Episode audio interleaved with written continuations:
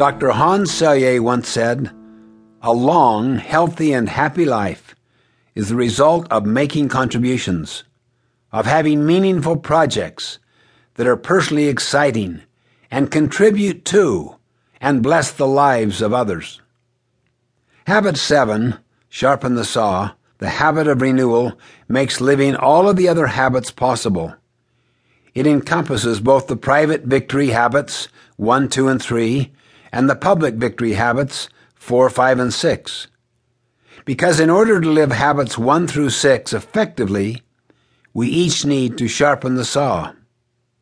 As you listen to this next segment, picture in your mind's eye two friends out in the woods. One of them is vigorously sawing firewood.